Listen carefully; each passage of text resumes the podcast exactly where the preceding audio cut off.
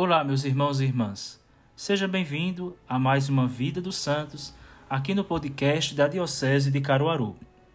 Estamos em festa na liturgia da Igreja, pois lembramos a vida e o testemunho do evangelista São Lucas. Nasceu em Antioquia da Síria, médico de profissão, foi convertido pelo apóstolo São Paulo, de quem se tornou inseparável e fiel companheiro de missão colaborador no apostolado, o grande apóstolo dos gentios, em diversos lugares, externa a alta consideração que tinha por Lucas, como portador de zelo e fidelidade no coração.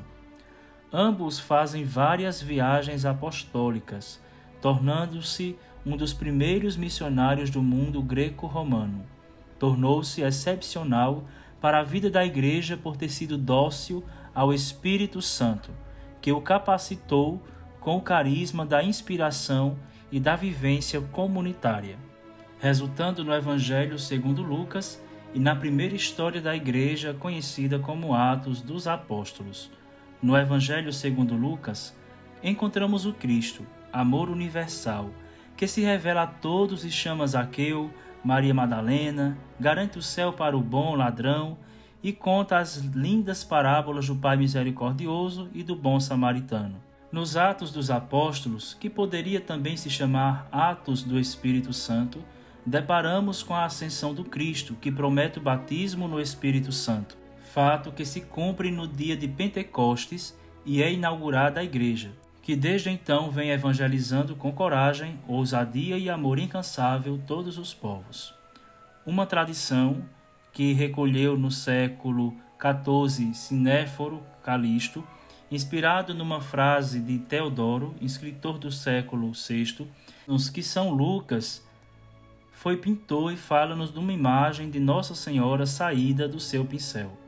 Santo Agostinho, no século IV, diz-nos pela sua parte que não conhecemos o retrato de Maria, e Santo Ambrósio, com sentido espiritual, diz-nos que era figura de bondade.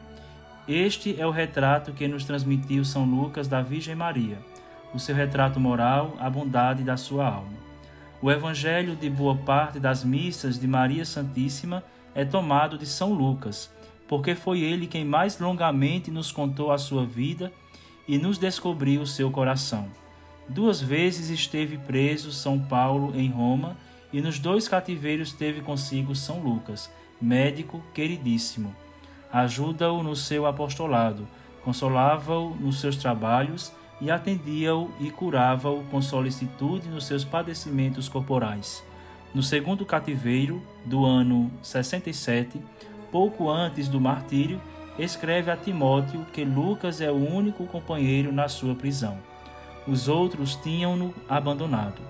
O historiador São Jerônimo afirma que Lucas viveu a missão até a idade de 84 anos, terminando sua vida com o martírio.